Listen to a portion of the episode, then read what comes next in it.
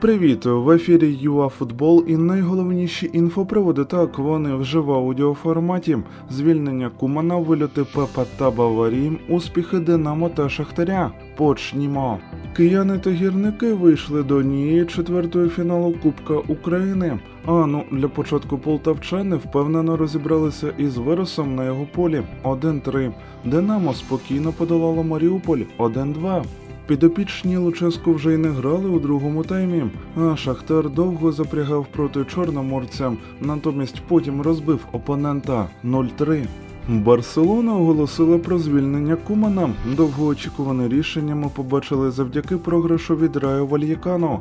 Поховав Рональда нетлінний Радамель Фалькао, який забив єдиний гол у поєдинку. Четверта поразка у шести матчах в усіх турнірах. Чекаємо на хаві. Баварія із рахунком 0-5 програла Борусі, яка М, а не Дем у другому раунді Кубка Німеччини. Це найбільший програш для команди з Мюнхена за останні 40 років. Примітно, примітно, що Баварія не застосувала ротацію та грала основою.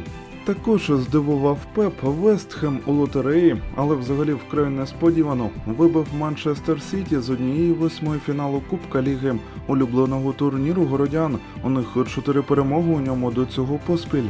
Важливо, що Ярмоленко провів на полі півтора тайми, граючи нападаючого, а Зінченко увесь поєдинок. І Юве туди ж. Команда Алегрі вдома поступилася Сасуоло 1-2.